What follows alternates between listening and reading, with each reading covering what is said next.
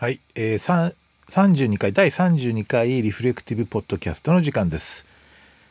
えー、今年最初の配信です、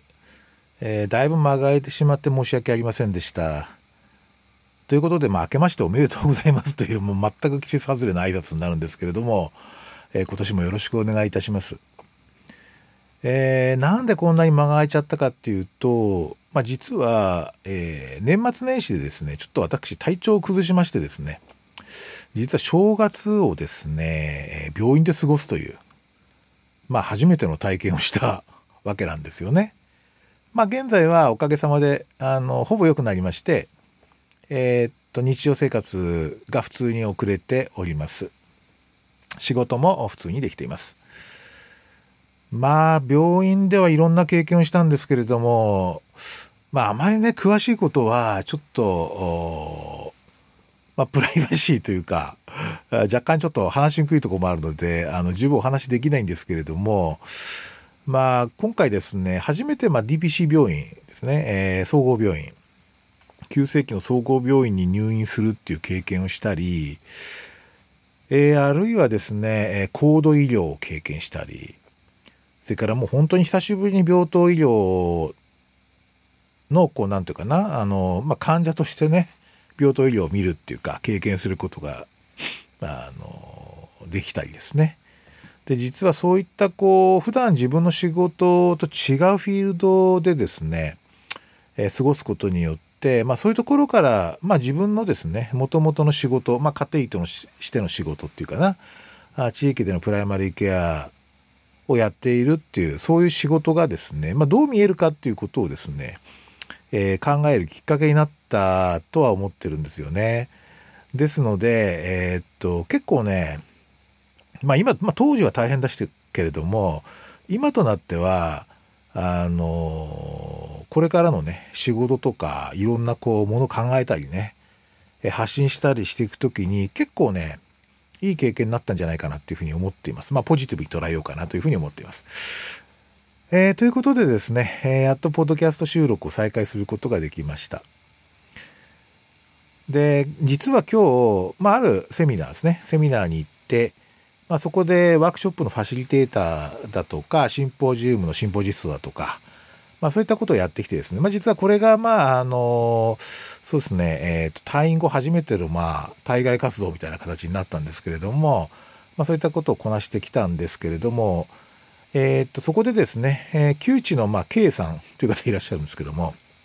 まあ、その方と、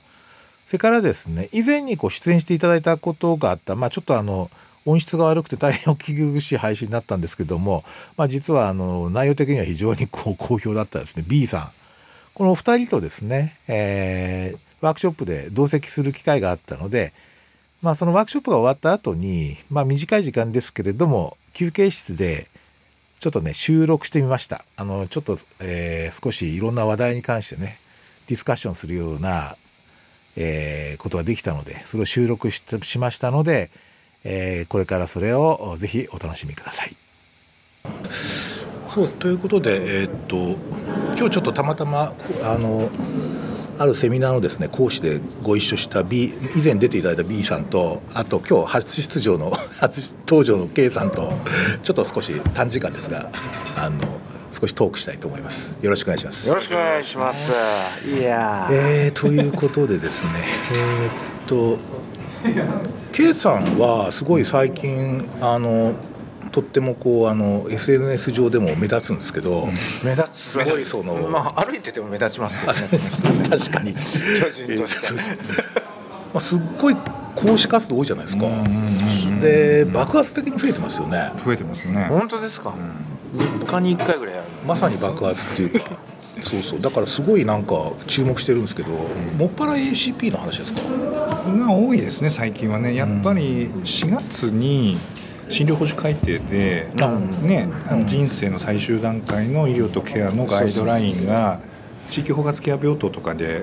ね、それをちゃんとそれに基づいてやってるっていうことが入ったんですよ。それで今まで知らなかった人も ACP、ACP とかってなって、ね、あなんかそういうの講師活動やってるって見つけてなんか今バブルの状態ですね。そのえっと診療報酬に組み込まれたってことなんですか、そうです。あの ACP って言葉ではないんだけどもそのガイドラインに沿って本人の意向を確認したりとかっていうことをちゃんと指針として出している。っていうのが、はい、要件になったんですよ。人口活系病棟でね、いわゆるあの人生会議ってやつですね。そうそうそうそうそう人生会議。でね、びっくりしちゃったけど、まああれ公募ですよね確か。公募です。名前が。公募です、まあ、まあいいいい面と悪い面があって、まあ、確かに ACP で全然ピンとこないじゃないですか、初めて聞いて大体あの外国語嫌う人多いからですね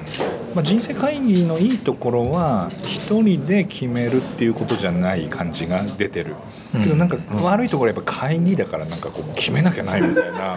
ね。ちょっと怖い感じ会社っぽいね。そうそうそうそう。そこがなんかちょっとマイナスな面かなと思いますけどねなんか具体的にはこうどんなこうニーズをかん肌で感じられるんです？よそれに関して。なんかとにかく基本的なところを知りたいとかですか？それとも具体的にどうやったらこうできるのかみたいな？うん、呼ぶところのやっぱりこう温度差はありますね。とにかく今は猫も杓子も ACP だからまず基本的なところ聞きたいからなんか大事だと思ってるんだけどどうやってうちらで広めていけばいいのかヒントもらいたいとか、そ今その段階ですかね。なんか僕ちょっとなんかこう ACP っていうかその人生会議について非常に興味持ってるのは、そのまあ明らかにアンチの人がいるじゃないですか。アンチのグループが。あれはああいうこうなんとかちょっとこう反対の人たちっていうのの、その論点っていうのはどのあたりがそのちょっとこう対立ポイントになってるんですかね、一つは今更 ACP とか持ち出すんじゃなくて普段からやっていたことだっていう、なんかその最後のところだけクローズアップして普段からやっていた。例えばユーマニチュードが来た時に「いや普段から俺らやってたよ」みたいな、あえてうん。あえてなんで新たに言うの？そうそう言うのっていうような人たちが一つ、でもそれはどっちかというとなんかむしろ反対意見じゃなくて、まあ、やきもちみたいな。あまあそうですね、そそれも一つあります。目立ちやがってみたいな。それ一つ、うん。あとはうん。あとは結構新種的に行う、あの人たちがいる、えーっとびっくりさせたりとか傷ついちゃったりとかそうそうそうそう。だからあややるのがいいんだと思って全然関係性のないところで初対面で「はい最後どこで死にたいですか?」みたいな感じの勢いで紙に書いて「はい30分そういう会にしました」とかっつってやってるとかね。そういうそういうマイナスな面が出てきたっていうところもあります。うん。ででもそれもさ反対意見じゃないよね。どっちかというと曲解っていうか。ん なんつうの。あのさらっとう受け受けましたみたいなので反対ではないんじゃないですか。B さんとか反対なんじゃないの？俺ないなあ。なんかもううんこうああちょっと話してよみたいな。おおみたいな感じで。いやあんまり今回なんか反対だみたいな目くじら立ててる人にあんまり会ったことないですけど。あそうなんですか。僕はなんかすごいこう、具体的にこれそういうこう例えばあの自分の現場でそういう場面ってあるじゃない？時々、まあ、なんかどっちかというとオープンダイアログっぽいんだよね、だからそうそうそう。いう話してる時って割とオープンダイアログっぽくてそうそうそう。あまあそも世間話に近いですいやからね本当、うん。なんかそういう点ではちょっとこうなんかポリコレ的に使われてる気がしなくはないですよ。そのポポリティカルコレクト正当な正当性っていうか妥当性でしょこれでみたいな、なんかちょっとねそれは結構やっぱそういうこう一面的に捉えてポリコレ的にこう ACP 捉えると、ちょっとなんかそれこそ事務作業的にやる人いるかなっていうのはあるよね。確かに。うんまあでもほら厚労省あこれ真面目な話していいですか、いいよ。いや別にこれあの漫談じゃ そうか。厚労省もだからあのにな2007年だっけ？あの前の時にあのほらこうなんだっけ？後期高齢者相談料っていうのが出てきてはいはいはい。それでまあちょっとこれやべえだろみたいなんで潰れたわけですよね。でやっぱりあの時って結局そのなんかうんとななんとなく延命治療どうします？みたいなことやって延命治療しないって書くと金がもらえるみたいなそういう話だったんで。あったっけ？あったんですよ。すごい。20年ぐらい前。20年ぐらい前それが出て後期高齢者相談病でそれですげえあのもういろいろまあなんだっけ野党とかの反対とかもあってで潰れてまあ確かにこれやべえよなみたいなのがあってでまあいろいろずーっとあのこう仕込みみたいなのがあって、で78年ぐらい前にまあいよいよもう待ったなしの、ちょっと状況になっちゃったんで、ネタこ堀横さんとかねみたいな話になってきたんだけどあのまああのトラウマがあるので厚労省も。なるほど。なのでねすごいねやっぱりね慎重に。やっているところはありますね。うん。ただまあなんだそれがポンってこう現場のなんとか団体レベル、なんとか団体ってなんとか会なんだけどさ、なんとか団体なんとか団体レベルになっちゃう。と。日本で最も既得権益がまあ難しいことは分かったんだけど、とりあえず何書いとけば、まあなんかこう政府なのかみたいな話になると、まあ、何書いとけば政府なのかっていう話をしないために話に来たみたいな感じになってるね、なるほどというところはありますよね、でやっぱりどころポリコレ的に正しいかどうかは議論なんでしょ？そうそうそうそうそうそれおかしいよね。うんそういうことそういうこなん。か前 B さん。がどっかで言ってたけどなん。か正義の問題がどうしたこうしたって言ってなかったっけと正義正義の問題正義の問題か。いやなんか正正義の問題とさポリコレの問題って違うじゃん。あジャスティスの問題あジャスティスジャスティスだからそのジャスティスっていう話あの規範があのこうジャスティスっていう規範は多分日本語で訳されている正義っていうのとなんかだいぶ違っている、もうちょっとこうぐにゃっと難しい多分規範なんだっていう話をねどっかで、あれ？なんだっけ？多分ポートフォリオかなんかでしてたんですよ。あのプロフェッショナリズムかなんかの時にしてたんだと思う、ん。でそのこうまあそことまたポリコレ的なところは違うんだと思うんだけど、あのなんだなんだっけ？うんと何を言おうとしたかっていうとさあのどうしてもその ACP だけの話になっちゃうと、ま、前のなんかそれこそ後期高齢者相談料と、もうなんかにこう時代がまたね戻っちゃうところがあって、うん。でやっぱりそういうなな規範こうこうしい要するにあ今の正義の話と絡めるとなんかね多分うんと政府である基準が正しいっていうそういうことなんですよ。うん。すなわあーなるほどね。ほうん。何かのルールを抑えておけばそれは正しいんだっていう。そうね。あそれ。そそれそう。だだからそういうのが、まあよこう世の中を蔓延してるわけですよ。いや全くそうなんですよ。ね。でいいことといいこととルールを守ってるってことが全く、まあ、全くじゃないんだけど、うん。基本は全然違う話なんだけど、うん。うん。うん。どうしてもこういう、うん、となんかこうこうちょっといいもう少しいいいい方向に行こうよって言った時に、うん。まさにポリコレのことをやりだすから、え何が政府なの？みたいな話になっちゃって。どういう書式用意すればいいんですかとか。あそうそうそうそう。まあそういう話そういう話になってますね。だからまあクレームがつかないために。そうそうそうそう。でこれやってれば OK みたいなっていうのを結構狙ってるところも結構出てきたり、まあ、まさに法は最低限の倫理みたいな感じですかね、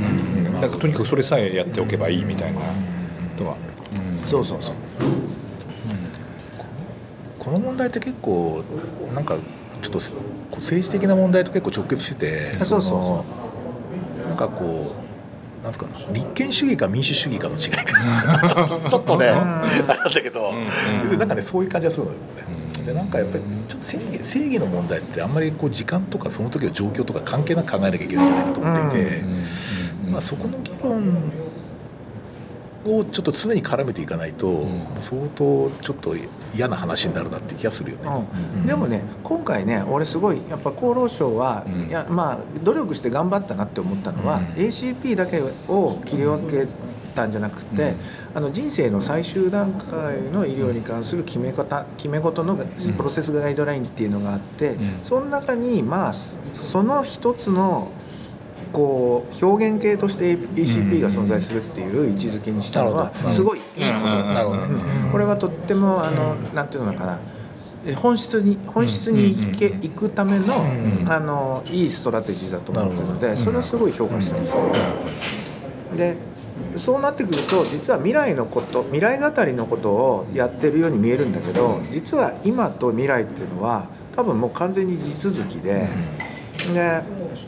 こう例えばそれこそそのなんか入院中にいやひょっとしたらこの入院中にこうなんかこういうことが起きるかもしれないけどっていう話と、あとはまあ本当にこの10年以内にこういうことが起きるかもしれないっていう話とっていうのは、まあ、基本地続きなので、なのであのそこをまあ形式に、まあ、どうしても ACP だけボンってやると形式の方にガッと流れちゃうので、あのそこを注意してしながら今やれてるのはすごい俺はすごいいいこといいことだというか、いい流れだなと。僕もねポジティブですね、うん。あれに関しては。で人生会議って名前も実はそんなに嫌いじゃない、うんそうね、たださっき言ったみたいにやっぱりなんかじゃあ書式はとかね。ノウハウ的なっていうか。じ人生会議で俺も人生会議で唯一クレームを言いたいのはちょっと演歌っぽい。こう響きが。そうそう。響きがねちょっと演歌何時かこう湿度がねしっとりした湿度がね確かに。サブちゃんがちょっとね聞こえてくるところがちょっとなん。なんだけどでもまあ基本はいいですよね、それだけなんかどんな感じのこうワークワークショップやってるんですか？ワーうんとワークショップもやることもありますね、まあ、やるとしたら例えばその書式とかにこだわりそうなところは結構やっぱ事前指示の書かせればいいと思ってる人たちもいるわけですよ。うん。うん。だからいかに事前指示っていうのが、うんうんうんあのパッて書いてその紙切れがあっても役に立たないかっていうのを実感してもらうワークをやってます、だあ確かにね。具体的には事前指示書いてもらうんですみんな。に、うん。うん。確かにね自分のね書いてもらうで初めて書く人が結構多いから、これで皆さんの人生の最終段階叶えられそうですか希望っつって、うんたら「いやいや」なんかい言い訳書きたくなるとかあと1年後に同じ気持ちの保証ありますかとか。だからとにかく、うん、とにかく患者さんに「はいじゃあ次までにこれ埋めてきてください」っていうのは全く意味をなさないっていうことを実感してもらうあっていうのはやったりそします。れはなんかあいいですね、はいはいはい。分かりやすい、はいはい。うん。だからさっき言ったような、まあ、結局なんか HCP ってねそう備えて未来のことを決めると思いがちなんだけど結局今のことをしゃべるんですよね。未来にそうやってい今なんですよ。結局今。うん。でなんか決断する時も最終的には絶対今。で今ここで決断しなきゃいけないんだけどじゃあさっきさい前に話したことが意味がないかっていうとそんなことなくてやっぱりこう流れで全くそういう話してないといきなりやっぱり医療に絡め取られてこれやったら少し治るかもしれない。ああじゃあお願いします。うん。ってなるのがやっぱりね。なので、うん、話してれば絶対大丈夫じゃないんだけど話していた方が、うん、いいっていう話ですかね。なんかやっぱかん考えディスカッションし続けるって意味ですか？そういうまあそうですね。あの、まあ、ING ですよ。あプランニングだから。常にこうこう一点で終わりじゃなくてこう、うん。で大体揺れながら、うん。うん。こうプロセスを一緒に共有するみたいな、このこの今のケイシのこのこのこういう手の動きをね、ちょっと視覚化でこれ見せたいところで、揺らぎがだねけどなんかちょっと話が若干ずれるけど、今回まあちょっと放送ではあんまり詳しくは言えませんけれども ちょっとこう痛い時期があったわけですよね。身体的に。あでねこの時期ね。もうね何も考えられないですね。ですよね、いやそうでしょもうね全てが吹っ飛ぶんですよ。でしょあの時にさどうしますかなんて言われても、うん。ふざけんなって思うの、ちょっと痛みなんとかしてて、本当です、でも苦痛がある状況って本当にこう思考が吹っ飛ぶんですよそうです本当に。助けてくれっていう感じですよね,、まあそうですね。でこの助けてくれっていうことを言うと、大体これドパミンとかになる、ね、でもあの時は多分助けなんていうかいろいろな意味で助けてくれって言ってるんだよ、まあそうだよね。ねドパミン持ってくれとは誰も言ってないんだけど、っていうことですけどね、そうねだからよく急性期病院でそういうことを話されるときに、うん。僕は弱者の ACP っていうんだけどおやっぱ弱ってる時もう弱ってにる時 ACP ねやってそれが決まったもうこの人次 DNR ですとかってやっても家に帰って元気になるとやっぱまた全然変わるから。だからじゃあじゃあそこで意味ないのかちょっとまあまあその時はこう言ってたけど、ね、在宅に戻る時急性期病院でこうやって言ってましたっつってそれをこうまた家に帰ったら元気になったらもうちょっと俺生きてって言ってたっていうのを次の何かの時にまた送ってとかなんかそういうのをこう循環させるのがいいのかなと思ってますけどね。そうね、うん揺らぎながら。本当にだからあれだよね。痛みで吹っ飛ぶと本当にいわゆるね死んだ方がマシっていうのあるんですよいやそうですよ、いやマジ、ね。ね。マジある、ね。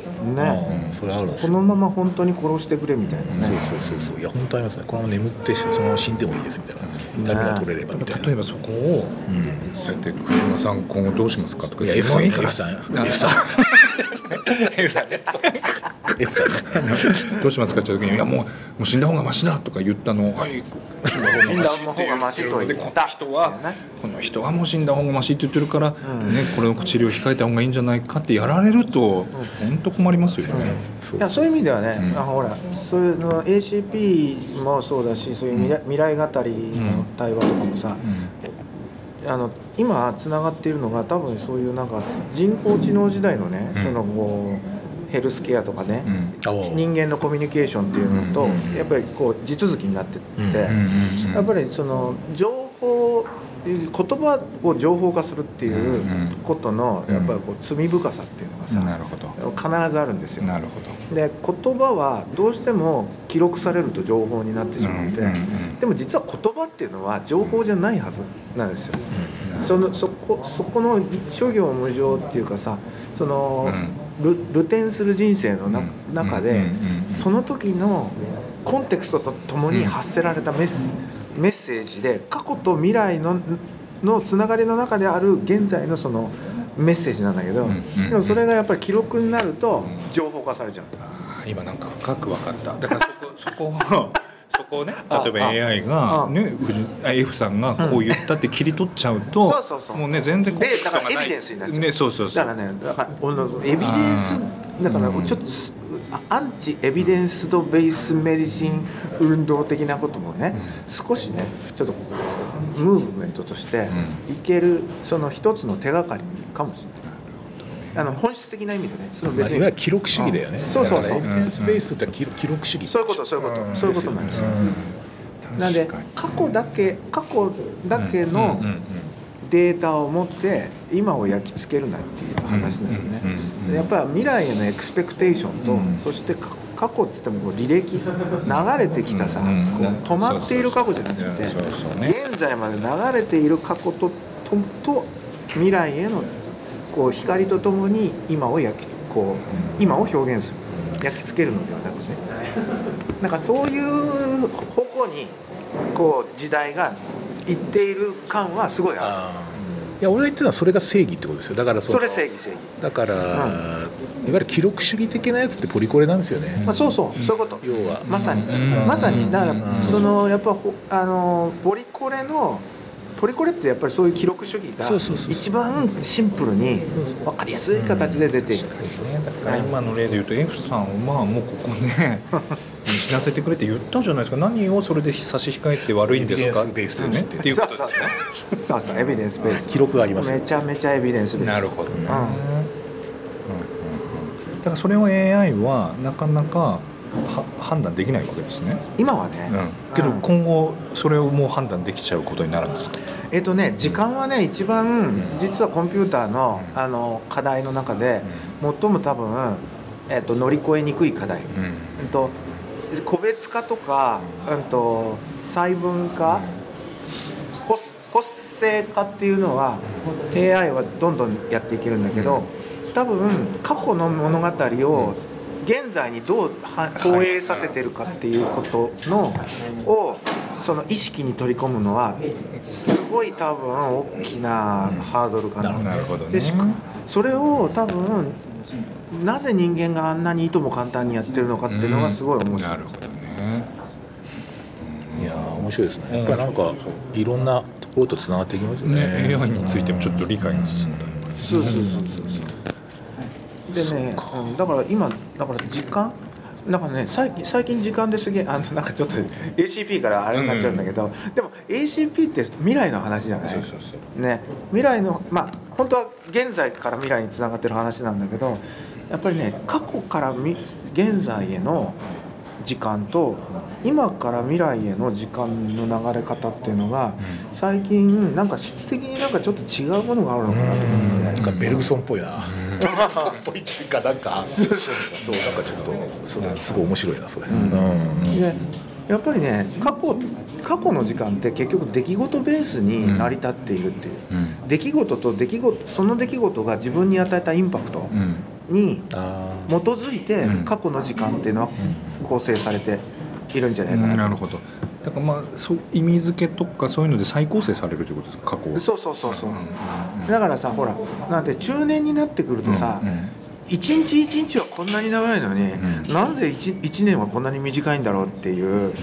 中年って大体そんな感じじゃん。でで小学校って一日はこんなに短いのに一年ってすっごい長い。ね。結局それはか出来事と出来事に対してその人に与えたインパクトの密度にやっぱり寄ってくるんですよね。だからそういうところでなんか時間っていうのは構成されてるんだなと思うんだけどでそれを未来に反映させた時って未来ってどうなるかよく分かってないじゃないですか。結局その右に行くか左に行くかも分かんない。でその中でじゃあどっちに行くって言われてもいや分かんないんだけどっていうのが多分未来だと思うんだけどなんかねやっぱりねヘルスケアのやってることって過去と今それから今から未来っていうものが同じように流れているっていうふうになるほどね。あのこう、最初にそういう設定でだから金質な10年後には透析になりますよとかさ、10年後には透析になりますよっていうリアリティを、その一般的な過去に基づいて言うなよってそういう話、10年後にはねあの魔王になるのかみたいな。そうそうそう。そう。透析になる前に魔王になりたいみたいなところはあるんだけどそう。っていうことでね。いやそうなんだよ。だからさなんこうなんかねそこが今の俺のね一番のねあれであの、ん。テーマで。で ACP っていうところを語るときにどっちに行くのか分かんない。ありがとうございますありがとうございますあ、だよね。あだっていうかね今ちょっと収録収録中。収録。でもまたまたそうそうでどどっちに行くのか分かんない俺をこっちに行くに決まってるっていうふうにこうなんかこうするなと。するなと、うん、あの私の講演でも結局そうね喋って話していくこと大事なんだけど、けど最終的にその時になってみないとわからないっていうことは言って強調します。ね、うん。本当にね。なんぼ話もただじゃあ話すのが意味ないのかっていうとまた違うんだけども、うん。けど最終的にはやっぱりもうその時になってみないとわかんない、だからさいやだからね俺 ACP こそ実は過去と現在について語るべきだと思ったよ、なるほどねその過去の出来事と、そしてそれによって自分がどういうふうに形成されていったのか、むしろここの方が大事なのかなと、だからそれをもってもう未来も決まったように「はいこの人こうです」っていうのをだからやらなければそうそうそう。なねいいんですよね。そうそうそう。うんうんうんみたいな感じですかね。まあありがと うございます。いや僕なんかなんかこのナラティブっていうのはうんこうちょっとこう、なんかあなんつったらいいのかな？あそっちの話をちょっとしましょうか。いやもう時間がそうそうそう。あまりない。んで間がないえー、とまたちょっと続きはあのいずれやりますが。えっ、と、なんかこうちょっと僕やっぱりさっき言ったポリコレと正義の問題とすごい重要だと思ってて、確かにね。その今言ったみたいに過去ってエビデンスベーストっていうか、ある意味で言うとあの出来事とさその解釈でしょ、うん。まあ、特に出来事が重要じゃない？出来事やっぱりポリコレっぽいんだけど正義ってさ、あの時間とかさ、そういうのちょっと超えてるところがあって、うん。それ未来の話なんだようん。な、ある意味で言うと、ちょっとねやっぱり未来正義を語るかポリコレでいくかみたいなちょっとねそういうところの議論をねもうちょっと僕したくと思っていて。確かにね。なんかこうちょっとやっぱ最近やっぱりこうなんかこうそれこそあの B さんじゃないけどスピノザじゃないけどさ、うん。そういう超越論的な話とか結構重要だと思ってて、関係性の中にねしか自分はいないっていうところ今日はあんまり喋りませんけど、えーということでですね突発的な収録だったんですけれどもいかがでしたでしょうか？まあ、今年はですねペースを上げて、えーこのポッドキャストをぜひあのガンガン配信していきたいと思ってますので、えーまたどうぞよろしくお願いいたします。ではまた。